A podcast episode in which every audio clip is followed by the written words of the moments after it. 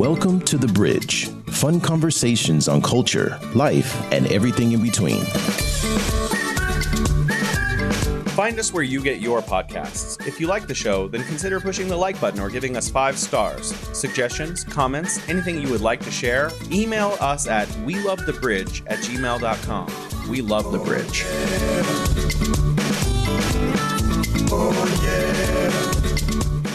Uh, we have a very special guest today on the bridge. Alessia Donzello, if I'm saying that correct, is a YouTuber. You can find her on YouTube at Alessia Donzello. And she is a polyglot. We're going to talk to her about what it's like to live in China and I guess a lot of other countries too, traveling around, and get some tips and tricks for learning languages from someone who's an expert at it. Uh, welcome to the bridge. How are you doing today, Alessia? Thank you. I'm good. I'm doing good. And yes, I mean, I don't define myself to be a polyglot because I can speak four languages. Maybe a polyglot is like someone who speaks five or more languages, but yes. well, for those of us who only speak one or two, when you say you can speak four, that sounds unimaginable to me. It's like some character in a James Bond movie or something. Let's just get a little bit of background on you. You're originally from Italy, is that right? Yes, I'm from Italy. And when I was 17 years old, I went to China because I won a scholarship. And then it started all from there. I I started, you know, studying Chinese. Now I can speak Chinese fluently, and also I studied Spanish. Of course, Italian is my native language, and English is my second language. Wow. Uh, so English is your second language. You grew up in Italy learning English alongside Italian. Is that right? Yes, but like for example, if you take my classmates, they cannot speak English because they haven't actually practiced it. So after I finished high school, I started practicing my English more and more um, and so I can speak it. But it's not like if you're Italian, then you can automatically speak English because you studied at school. No, it doesn't work like that. Well, you know, from an American perspective, growing up in California, most Californians are not bilingual at all, and uh, some speak Spanish because Spanish is a more common language because we're close to Latin America. But a lot of us look to Europe and assume that most Europeans are bilingual. Is that right? Or am I wrong? It depends on where you live. If you live in the north of Italy, which is not my case because I live in the south of Italy, I live in Sicily. Uh, if you live in the north of Italy, then maybe you can speak also German. Mm. Uh, but it's not like for everyone. It depends. Like if you live in the borders, then maybe Yes. so English and Italian, you know, they have uh, common ancestry with Latin and and other other uh, language groups, but Chinese is completely different. Did you notice that when you were learning Chinese that it was significantly harder than learning other European languages? It's impossible not to notice that, you know. yeah, Chinese is crazy hard. Um, so like you need like a lot of motivation and a lot of passion to actually learn it. If you don't have these two, I think think you know it's impossible to learn it uh, because they are crazy different. Like the, the, the grammar structure is different. Mm. uh, the thing that in italian you have an alphabet in chinese you don't have an alphabet you have pinyin you have the characters. Um, you mentioned coming to china at 17 on a scholarship. Was that to study chinese? Is that what your major was? No basically when I was in high school, I was studying um, music. So I was playing piano. But at the same mm. time, I would study philosophy. I would study literature, math, mm. science, like like every any other kid, you know. Um, but then, like I heard about an organization which is called AFS, who you know organize this kind of programs. Like you can go abroad you can first you know you win the scholarship and then you go abroad um, and then you study there for one year. Mm-hmm. and when you come back you can actually graduate from high school. Well i had to do first the last year of high school and then i graduated from high school. So um, in italy high school is five years in total. Mm. I went on the fourth year, and the fifth year I finished it in Italy, and then yeah, and then I graduated. Let me understand. You only spent one year in China, is that right? Yeah, ten months to. Wow. So, um, which city did you in which city did you live? I lived in the north of China, um, in Jiamusi, which is a city that is like pretty much close to the Russian borders. Wow. So you can actually see Russia, you know? Did you do you speak any uh, Russian? no, no, no, no, no, no. it's not like that. It's not like in there, there aren't Russian people, you know? Like if you go there, people will be like, oh my God, a foreigner. Because they have never seen foreigners. So, no, no, I cannot speak Russian. Well, could you tell us about your experience in China? What did you think about life in China, living in China? What was your 10 month experience like? What kind of things? Uh, well, well, I'll ask a, a, a few other more specific questions later. How, what was your general impes- impression of living in China? Okay, when I went back to Italy, I was like, okay, I don't think I'll go back there. You know, Mm. I was like, after 10 months, I was so shocked. I was so uh, tired because I've been studying Chinese like every single day from Mm. 8 a.m. to 9.30 p.m. like Chinese people, you know? So I was actually like so tired that I was like, okay, no, I it's not like I want to have to deal with, you know, these people again. And I was like that. For students who are considering this super compressed program where you study all day, you, you sound like it was not pleasant. Is it something that you would recommend or you, something you would tell people to avoid doing? Okay, actually, uh, this program it doesn't like, you know, you go to that country because AFS uh, can send you to 46 different countries, if I'm not wrong.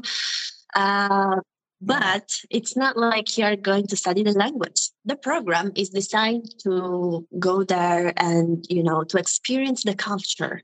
It's not for learning the language. But the thing is that when I Mhm. got there, the school was like, okay, because, you know, in China, the schools are like, we want to become the best school in China. So they were like, okay, you are going to study Chinese and you are going to do it in a in an effective way because we want you to reach HSK 5 in uh, the shortest amount of time possible. Like, for example, I reached HSK 5 in eight months. And, you know, we were like the best school in China for that because other schools were like, okay, we don't care about our other you know our international students or they were maybe teaching them but they could just reach hsk 4 or hsk 3 so it was it's not about the program you know? It's about the school where i went that they were um, pretty much they were stressing this to us. They were like okay you need to study chinese and you need to do it well because we and you know there were people coming interviewing us they were like okay you speak chinese let us Mm. hear how you speak chinese and we were like uh, always saying this thing okay i'm from italy i came here i like here i like china Yeah. Can I ask you, is this the the textbook you used? No, you used a different textbook. Yeah. I'm just checking. this is the textbook that I I have not aspired to that yet. I'm still in the HSK four. I'll move on to that someday. I'm not sure when. Well, so that's really interesting. So this a very high pressure environment in that particular school where they wanted you to learn Chinese. You felt that that pressure made your experience less than pleasant. Is that is that what I'm understanding? yes yes it was like uh, we could only study and we couldn't you know go outside and enjoy because you know the other students that came with that Mhm. organization they were actually having fun they were doing nothing now it's not like i wanted to do nothing but at the same time i wanted to rest a little bit you know when it's too much it's too Mhm, much mhm. for example, on Sunday, we would have to go to class from 6 p.m. to 9.30 p.m. On Saturday, we Mm. also had classes. You know, we, we didn't have enough time to rest. And so I was like, oh my God. But then, you know, after some months spent in Italy, after China, I gradually, I don't know, maybe I recovered, I don't know, and I started again dreaming about China and saying, like, okay, I want to go there and study in university. Mhm. Did you? I did. I did actually. I did my bachelor's. So you degree. came, you returned to China for to study at university. Uh, what city did you return to? Shanghai. This, you- obviously somewhere else. Shang- Shanghai. Uh, Is it all right? Uh, what university in Shanghai did you attend? Shanghai International Studies University. And was this a more pleasant experience? Yeah, of course. Uh, you know, when you are in university, uh, you do everything by yourself. It's not like there's someone pushing you. Mhm. And, you know, if you talk to Chinese students, they would also say that in high school they feel pressured, while in Mm. university Yeah, they yeah, are yeah. Sure. much more free. Clearly, that one year in northern China seemed uh, overly intense and maybe was uh, mentally stressful. But did it prepare you to speak Chinese more fluently while you were in university in Shanghai? Of course, of course, because you know, if you want to study to a Ch- in, in a Chinese university, then you need to Mm. have HSK five. You cannot enter, you Mm. know, if you don't have HSK Yeah. five. So it gave me all I needed to enter university. And of course, when I enter university, I decided to study my major, which is uh, political science, Mm. completely in Chinese. Wow. So I was English. Wow. You know, I've heard a lot of people come to China to study Chinese, but coming to Chinese university to study in their major in Chinese, that's a whole nother level. That's quite impressive.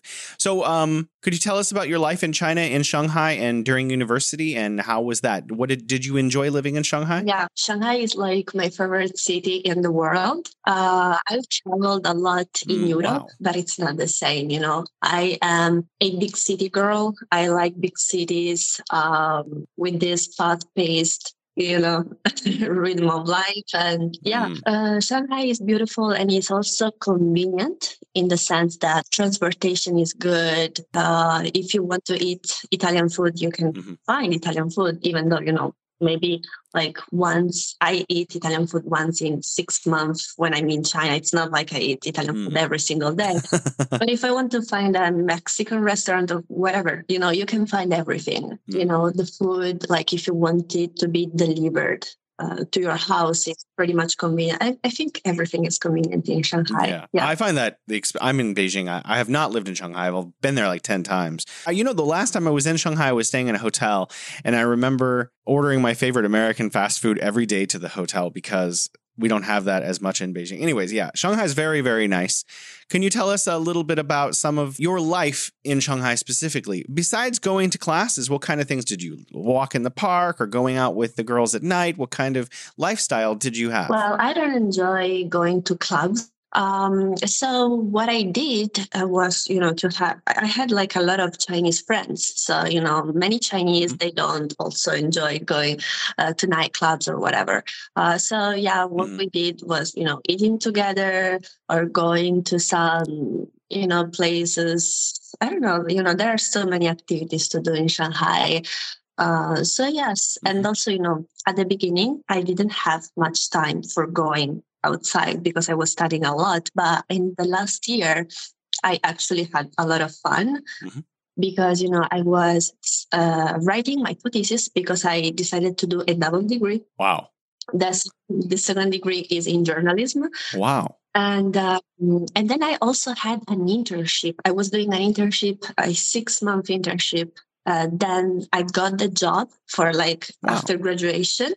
Yeah, but I decided to do not accept it. Well, what was it in? Um, was that journalism? no, it was in marketing. Wow. So you did a six month internship in Shanghai in marketing. That's and in Chinese. Yeah, of course, yeah, of course. Wow. It That's amazing. It was a Chinese company, uh, but it was a multinational company. So they were developing themselves in uh, Europe. So that's the reason why they needed me because they needed someone who Hmm. could understand the culture and understand what the clients needed Yeah. here in Europe. Plus, I mean, your exposure to multiple languages gives you insights into other cultures. When you're learning a language, typically you need to learn the culture along with the language in order to understand the context and why the language is expressed in that way. Plus, the books, all language books are just packed full of cultural stuff just because they assume you're going to go to those places someday. You know, uh, one thing I noticed about your YouTube channel, I've been on there quite a few times, is that you talk a lot about a lot of languages, which you say, because we talked on WeChat a little bit, you don't speak those languages fluently. You're just kind of dabbling in them from what I can tell. So um, I was kind of surprised in this interview that you say that you studied international relations because I assumed you were like some kind of uh, language major. But uh, I've seen videos that you have about Arabic. Obviously, you are fluent in Italian, but you also talk about Japanese and other languages. I want to play with Arabic, right? How far in do you go? Like, how many hours are you committing to that? Is it just for fun? Or is this something maybe someday I have a vision, I'm going to know Arabic? Okay. Um, every language has its story. So, for example, for Japanese, I actually have studied Japanese for three semesters in university. Wow. And I got at a basic slash intermediate level. Um, but then I was like, why am I studying this language? Because like at the beginning, I was like, okay, I'm going to study Japanese because it's similar to Chinese in certain ways. So I was like, mm. it might be interesting, you know? But then mm. I, I don't know, I didn't feel the spark, you know. Mm. it wasn't like, for example, with Chinese, I'm like completely in love. That's my language. Mm. It, that's my favorite language. Wow. More than English, more than Spanish. Uh, but like for for Japanese, it didn't happen. It didn't happen, and so it was like okay. Then then I I asked myself a second question: like, do I want to go and work in Japan mm. in the future? Do I see myself traveling to Japan? Do I see myself Japan? And what I actually found out is that the answer is no. I'm, I don't see myself working in Japan. Maybe traveling, yes, but working, no. Mm. So I was like, okay, what mm. am I going to do? Like, if I'm not mm. going to live there, then how will I use the language? So I was like, okay, you know, let's not do it because it's also mm. difficult. It's not like an easy language that like Spanish, for example. Mm-hmm. Since I'm Italian, it's mm. like easy to for me to learn uh, Spanish. But Japanese is different. Like mm-hmm. if I don't go there, then I get yeah. no chance to practice it right. and to use it. In italy or i guess you're living you said you mentioned you're living in budapest right now. So in these european languages do you find that a lot of uh, other europeans who can't, who speak spanish who speak uh, italian who speak english who you can practice with? And also do you find a lot of people who speak chinese in europe? Okay so right now i'm working for huawei. So i'm working for a chinese company. Oh wow. And so course, I speak Chinese yeah. every single day. My boyfriend is Chinese. Mm. So, and you know, we were classmates mm. in Shanghai. Uh, then we graduated wow. in June 2023. We graduated, and then I wanted to stay here in China, like there in China. I wanted to keep working there, mm. but then I was a little bit worried about the visa. So I was like, okay, you know, whatever, just I, I will just go to Europe and I will find a Chinese company. And then uh, he he came here for his master's degree, so he's studying here, uh, but in Germany. Mm. Yeah, so like here there are so many Chinese mm-hmm. people. Mm-hmm. Like for Chinese, it's not a problem because you find Chinese people everywhere. Wow. For Spanish, yeah, for Spanish, it's a little bit different. Of course, you cannot find uh, like Spanish people everywhere, but Spanish is like uh, pretty much like it's easier to maintain mm. as a language because it's easier to study. So if you if today I want to review uh, Spanish, it will be like okay, yes, I know this, mm. and it will be like before, you right. know. But for Japanese, I think it's it's different. Yeah.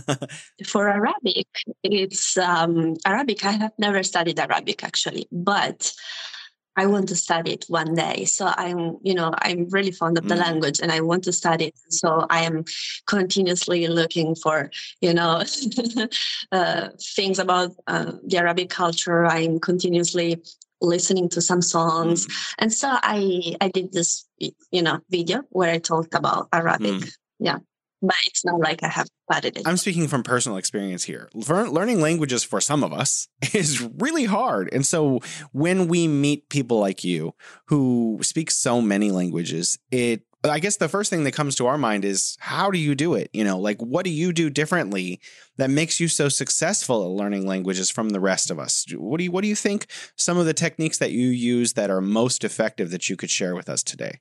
Okay, I think that the most important thing is not to use, always use a textbook. For example, for learning Spanish, I used a textbook for one month. I gave myself one month mm. for studying like the basic grammar. And after this month mm. ended, I was like, okay, I closed that book and I started trying to listen to some Spanish, to speak some Spanish. So like my my trick is to speak from day one You don't have to wait six months to start speaking the language. Otherwise, you will never speak it. Mm. Even though, like, you know, at the beginning, you cannot, you know, say, you know, complex things, but, you know, mm. you can just use the things that you already know to construct a sentence, to put wow. words together. And then if you speak from day one, you will see that after, I don't know, three months, four months, six months, you can actually speak the language at a conversational level. Oh, yeah. You're listening to The Bridge.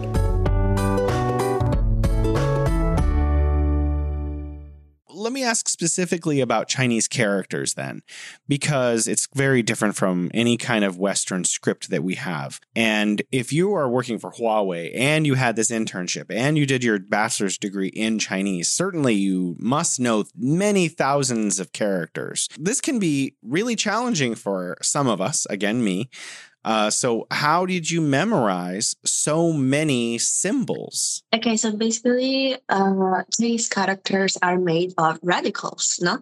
So, if you know the radicals, then mm-hmm. you know it becomes easier for you. Like even though you, like you you see a character that you have never seen, but because you know the radicals, then you're like, okay, maybe it might be like like the, the meaning might be this and also like when you're reading a book mm you go for context. Like, for example, there is a sentence. It's not like you're going to just mm. see hmm. one character, you're yeah. going to read like 20 characters. And from that, you can deduct that the meaning mm. is, you know, like you can deduct. It feels like I think your brain just works better about this because when you say, "Oh, you're going to read 20 characters," I'm like, Oh my gosh, that's like looking at 20 Mo- Monets and Rembrandts and trying to figure out how do they fit together in like some sort of it's just it's it sounds really challenging. So, um what about, you know, there are other Chinese languages as well. And obviously your Chinese your Mandarin, uh Putonghua, right? Uh, it must be very very good. But uh, what about Hakka or Cantonese? Did you dabble in those at all or when you when you listen to Cantonese, does it sound similar at all to you to uh, Mandarin? Okay, maybe some words uh, can sound similar, but I have never studied mm. Cantonese and not in you know other just just Mandarin. I've just studied Mandarin. Mm. I have never studied Cantonese, but of course I have heard people speaking Cantonese. That's normal, and uh, because you know when you go to university, uh, Chinese people are coming from all over China, like from every places. They are going to Shanghai to study there. So my classmates were actually from so many different places and they they had like different accents they had uh, also my professors you know so sometimes it's still challenging to to listen to someone who speaks Guangdong dialects or yeah but you know it's normal I'm assuming you watch um, Mandarin movies, movies and TV shows or music, radio show, something, entertainment. Is that really easy for you? Uh, yeah, of course, it's easy. I've been watching TV series because I like watching more TV series than movies since I don't know, maybe mm. four years. Mm-hmm. In the last four years, I have watched like a lot. Mm. Honestly, like in the last period, I haven't watched any because, of course, I have so many things to do. So it's not like I can always be there. Right. I like watching them and it's easy because, you know, it's conversational level Chinese. It's not like, yeah, it's not difficult to listen well, to. Can that. we talk a little bit about culture? Because obviously you came to China, you lived in a city close to the Russian border, uh, and then later you moved to Shanghai. Were there some things in either example when you moved to this small town or you when you moved to uh, Shanghai where you were like, wow, the way that people are behaving is so very different from the way people behave back home. So those kind of culture shock moments and or or just like surprise. It doesn't have to necessarily be negative. What kind of things did you notice were different that took you by surprise? Okay, so if now you ask me this question, I'm like, I need to think a little bit about it. But if you would have asked me six years ago, I would be like, oh my God, they do this, mm-hmm. this, this, this, and this. Because like six years ago, I was so, you know, it was shocking. But for now, it became kind of normal what they do. Mm-hmm. So it's like, yeah. Um, mm-hmm. So now I need to think about it. Maybe it's the thing that they don't always say thank you. like sometimes if you don't know each other, then Mm. they will be like, "Xie, xie, xie, xie, xie, xie." But if if you like Mm, your friends, then they will say thank you always. mm, You know, and I noticed this a Mm. lot when I was in Jiamusi, not when I was in Shanghai. Um, maybe because you know I'm Italian, and so we Mhm. are educated to be extremely polite, to say thanks for everything. And I remember because you know when I was in Jiamusi, when I was in the north of China, I like in the weekends I would go to a host family. mm. So I was actually living with Chinese people on Saturday and Sunday. And I had different host families. And I remember that I had this brother telling me like, Oh, you, you shouldn't say thank you to me. And I was like, no, but I want to thank you. And he was like, no, but if you say thank you to me, then it's like we are strangers and we're not strangers. Oh. But at the same time, like he was getting upset about this because I was like, okay, thank you for this, thank you for that. Saying thank you, whatever thing you would give to me, uh, Wow. and he would be like, yeah. Well, what about reverse culture shock? So obviously, you moved from China back to Europe. I, you're living in Budapest, so I'm not sure did, if you went back to Italy for a few months first. But when you returned to Europe, did anything that you, when you were a little girl, you thought, "Oh, this is normal," but after you lived in China and came back, you're like, "Why do we do it that way?" Did anything surprise you about going back home? The people, yes, the people, because they are always helping you. Like they are always worrying for you. uh, maybe because we're foreigners, you know. So it's like, okay, someone from far away is coming here, and I need to welcome this person. I need to give them. So the people in Budapest are like, "Oh, we need you're from Italy. We need to take care of you all the time." No, no, no. Like, of course, this doesn't happen. But I'm more talking about Italians, okay? Because I've been living in Budapest just, you know, Ah. for three months. So it's not like I really know the Hungarian culture. I'm more I see. talking about Italians because we Italians can be Mm. pretty much selfish sometimes. Um, I'm so confused. They take care of you really well and they're selfish. I'm so No, no, no, confused. Can you make that who up? takes care are Oh. the Chinese people. I'm not. Oh, okay, okay. Yeah. Oh, okay. So I think that back back home we should be more like the Chinese people. Well, I, I, I think we should study. okay, sure, sure. I didn't mean to say uh, anything negative about anyone. I think, yeah, I, I don't know. Coming from America and, and China, I honestly find that there's a lot of similarities. You know, in my opinion, I think you're right. I think in China, people are very kind. In America, people are more reserved. Like if you're, I'm walking on the street, for example, most Americans in a big city, they will try to even avoid eye contact. Maybe they're afraid of confrontation or offending someone, so they don't actually say hello. Whereas in China, like old ladies will just be like, ni hao to the foreigner, right? Because they're like, it's someone different. Or like kids, maybe you noticed in Shanghai will oftentimes point at foreigners and be like, Mama, laowai?" or whatever, you know. I don't know. That was my, that's been my experience. I don't mind it at all. I think it's kind of fun and cute. I actually enjoy standing out. And so that's, it works out really well here. You, it seems like your advice for learning languages is like, oh, you know, you just read it in context, but can I ask you, flashcards or anything like that, lessons, one on one lessons, or for us mere mortals, what can we do to advance our game? So, I guess your first tip, let me reiterate back to you, is to start speaking as soon as possible. But are there other tools in your toolkit that you use as well? Okay, so for flashcards, sometimes, like in the past, I've used flashcards, but I don't think they're working for me Hmm. because, like, after I don't Mm. know how to use that word, you know? So, like, it's a word, you Mm. study it, you have it in your brain, but then it's like, okay, but yeah, how do I use it? So, what I do is actually to write a lot.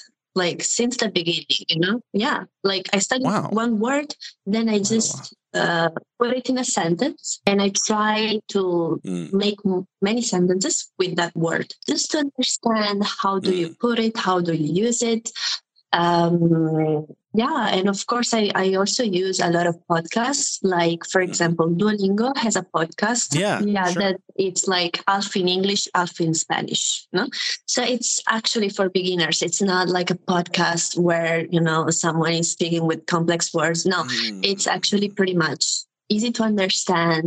The narrator Mm. uh, says like some stuff in English. It's like they they they just tell a story and then half is in English, half is in Spanish, and then again Mm. in Spanish. And I think like this is okay. Yeah. You know, that kind of reminds me of the Pimsleur course, where you listen and repeat and listen and repeat and listen and repeat.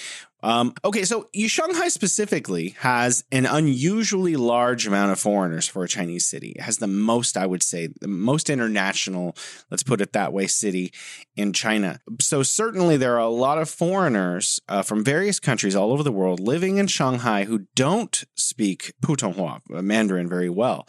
So um, when you're there and you speak Chinese fluently, how would you say your experience as a Chinese, a fluent Chinese speaker, was different from some of the other expats who only spoke their the language of their home country? I think it was pretty much different because, like, through the culture, uh, through the language, you can actually understand the culture. So, for example, I have tons of Chinese friends, and of course, I have also some foreign Mm. friends in Shanghai, but I still prefer staying with the Chinese, and this gives me like Mm. uh, another perspective of you know seeing China, and also like if you can speak Chinese, you have more opportunity when you know it comes to work, for example. Mm. And also, for example, if I'm in Europe and you know I just graduated, it's not like I have ten years experience in marketing, ten years experience in that. No, so I have no experience. I'm in Europe Mm. and I'm looking for a job. And so many people are also looking for a job. But since I can speak Chinese, you know, this is something that distinguish me from them. Like this is something to stand out, no? Mhm. Uh, so this is like, and you know, like so many Chinese companies are here in, in Europe, for example, like uh, Xiaomi or like um, Huawei or Jingdong. Like there's so many Chinese companies. So I think like people that can actually speak Chinese, they have more opportunities to to integrate also, you know, Mm. to integrate in China. Because like Chinese people, they can speak English, but it's not like they can speak it fluently. And maybe after hello, how are you? They will just cut off the conversation because they don't know how to go to the next topic. And maybe they are shy to speak English because they cannot speak it well.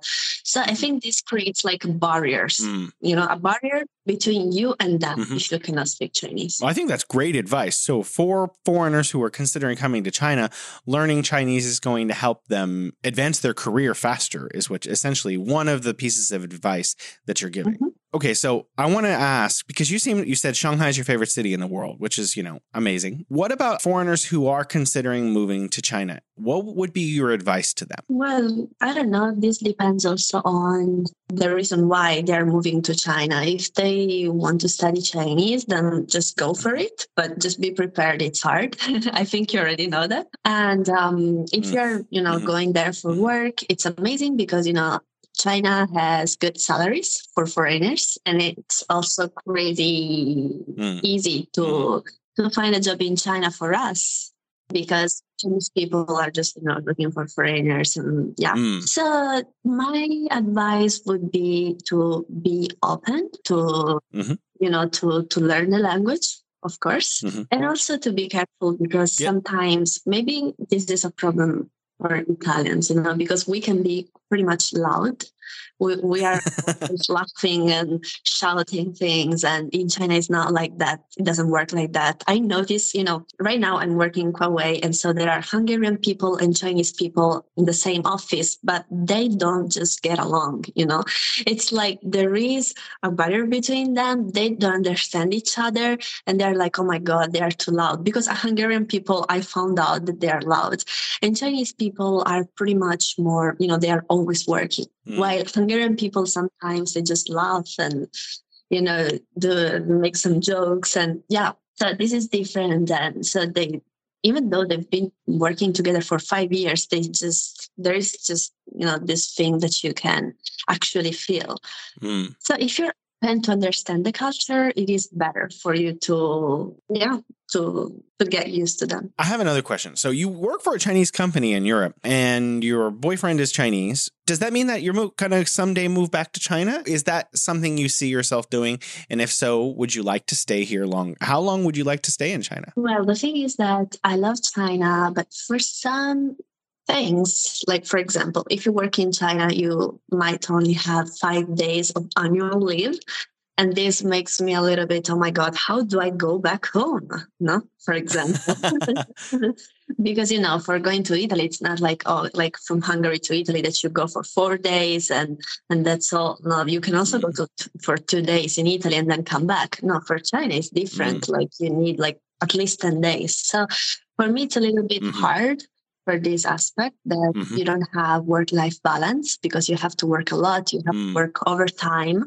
But of course, yes, I think I will be moving there because not only because I have a boyfriend, a Chinese boyfriend, but also because I, I love China. So at a certain point, mm. of course, I will go back. Maybe in two years, who knows? So let's say theoretically, would one of you the pieces of advice for you to giving a Chinese company who want to encourage more Europeans to come uh, that they should give more vacation time and that would incentivize more foreigners to come and live in China? I think it's like that, you know? Yeah. Like for example, if you work as a English teacher, mm-hmm. maybe it's okay because you have same mm, amount of vacation as the kids. Mm-hmm. Now you have the Chinese New Year, you have so many vacations but if you only have five days like for example in the offer that i was telling you before that i had from the previous company that i was working i, I had just five days and that's like not mm. really doable for me.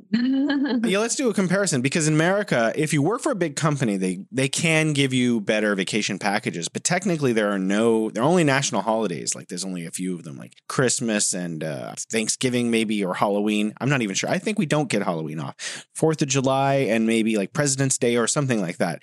So there are only a few holidays spread out across in, in America for everyone. In Europe, you guys typically from country to country get several weeks off. Is that right? I mean, yes. Like for example, right now I have 20 days, which is not like a lot, a lot, but it's already okay mm. for me. It works. But for example, maybe if you go to Finland or if you go to other country, it might be 40 days, you know, like 40 days. Yeah, wow. but that also depends on your experience. Maybe if you are, I don't know, 40 years old, if you have two kids, then because, you know, if you have kids, it's more, if you are experienced, then it's, you know, the amount of uh, mm. well, days, it's more, yeah. I certainly would like a lot more days. days off too. That's something that would incentivize me.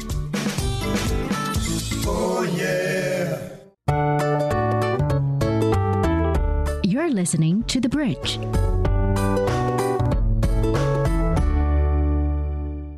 Can we talk about coffee? Because I'm I'm guessing, you know, I have some Italian friends and they are they talk about Italian coffee like the rest of us don't know what coffee is. So when you're living in Shanghai, are you able to find coffee that meets your standards? Okay, first of all, I want to say that when I'm in Italy, I never drink coffee. Oh. And my mom is like every morning like, "Okay, but why don't you just, you know, drink it with me?" And I'm like, "No, no, it's I don't like coffee, you mm. know. I don't like Italian coffee. Maybe now, like a lot of people in the comments will be like, "What are you talking about?" But I must say that when I went to China, like when I was staying in China, I would often drink uh, Luckin coffee. Mm, Luckin. Yeah, wow. yeah, yeah, because it, it's pretty much sweet. And so, yeah, I love it. Can you teach us, our listeners, a little bit about Shanghai? And as far as I know, as a non Shanghai person who've been there only a few times, the only place I can ever think of is the Bund. So, what are like the top five or six cool neighborhoods in Shanghai that people should know about who are planning on taking a trip there? Well, it's, you know, I have visited Shanghai as a tourist six years ago. So, it's not like I was living like that, you know, going to uh, these touristy places in the mm, last mm. few years. So it's not like I can recommend you a lot, but there is Yu Garden, mm-hmm. which is like a garden with, um, you know, ancient temples. Then there is a big temple that now I don't I don't even remember the name because I I don't go there often, you know. Yeah. Sure. So yeah, maybe I'm not the So Yu Garden. yeah. Okay. Well, I mean that gives me one more place to go the next time I go to Shanghai because my boss keeps saying, "Oh, there's a trip to Shanghai. There's a trip to Shanghai. You should go to Shanghai. We have another business trip to Shanghai." And I'm usually like, "Oh, you know, I've had enough Shanghai, but I end up going every year or two anyway because it's just one of those places that lots of stuff happens. Because what is the population? It's close to 30 million people. It's one of those, I think it's in the top two or three cities in terms of population in the world. And so, uh, and it's very sophisticated, very metropolitan, very international. And so lots and lots of huge conferences happen there that are worth covering and learning about and, and seeing. In terms of the languages, the other languages that you uh, speak, I want to kind of ask you about your travel. You study Japanese, you know Spanish. What other countries have you traveled to? To what countries have you visited, even if it's just for a few days as a tourist? Okay, so basically, I have visited. Um, I have visited Dubai. So I will go for cities, okay, not countries. Mm, um, sure, sure. So Dubai, um, then yeah, China, and then of course in China, I have visited so many cities, like maybe thirteen, like Hangzhou, Suzhou, wow. Shanghai, Harbin, uh, Dali, wow, Harbin, Xi'an, Beijing. Uh, so I have visited like quite a lot of places in China. Then in Europe, I have visited three cities in Germany. So I have been to Munich, I have been to Nuremberg, um, Cologne. Then I have been to Prague in the Czech Republic. Uh, of course, I have visited many places in Italy, like Florence, uh, Pisa, Milan, Rome, and then I went to London, uh, Bratislava in uh, Slovakia, and then let me think. Okay, of course, Budapest. so you didn't go to Japan at all? No, no, no. That's why. That's what I was saying. Like, I want to go to Japan for travel. Mm. Like for living there, it's like okay, no, maybe I, I'm not going to live there like never in my life because you know i'm like when i was 17 i was so open to go and live abroad i was like mm. wow that's so exciting now i'm 23 and things have changed a little bit. I want to be more close to my family. Mm.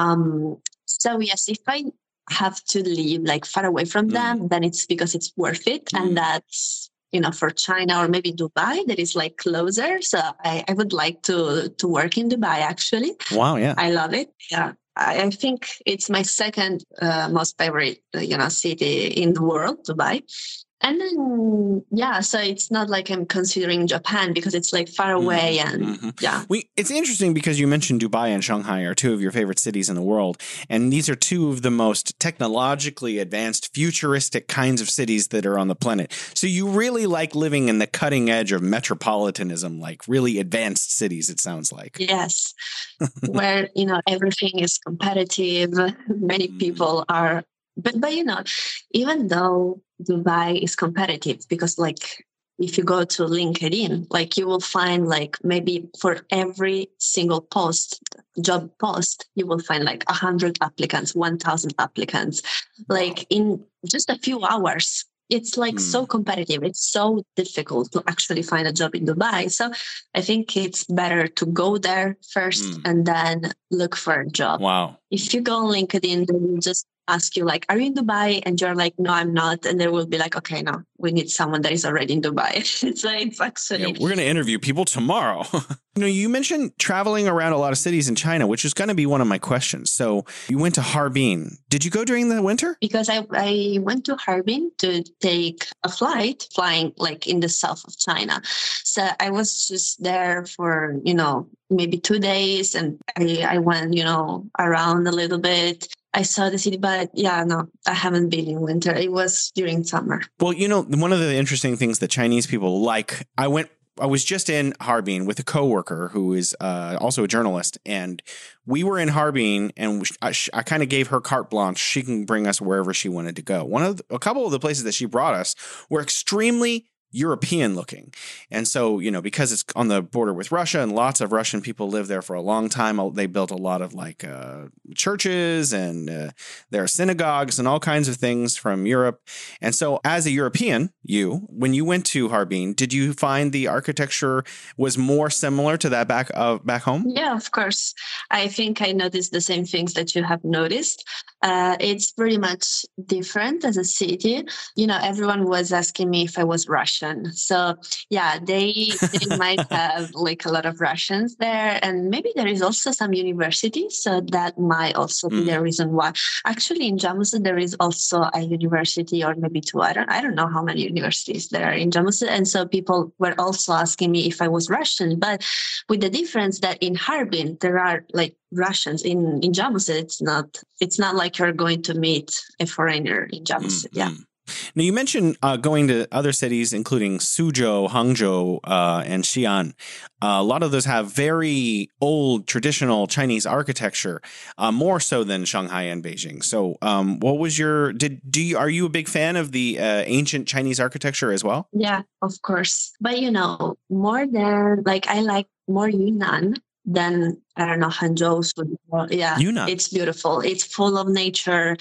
Uh, I like it. I like it more, and also because you know China is big. It has yes, it has one culture, but at the same time, I would say that it has different cultures. Yeah, because there are you know from people like that have different customs, different Mm-hmm. you know also different languages. If we want to talk about this. You know, I find that actually I notice what you're talking about. This is kind of something I've been thinking about and gestating over a long time because I have noticed personally living in China that Chinese people like to emphasize the homogeneity of China.